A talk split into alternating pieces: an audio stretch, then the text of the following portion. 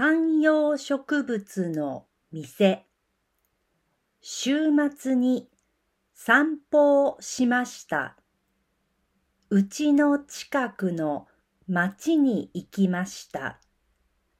観葉植物のお店を見ました。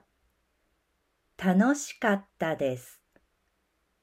観葉植物の店のオーナーは若い女の人です。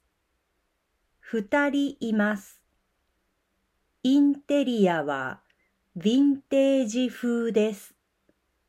小さい店ですが、面白い植物がたくさんあります。観葉植物の名前は難しいです。私がわかるのも少しあります。サボテンと苔玉です。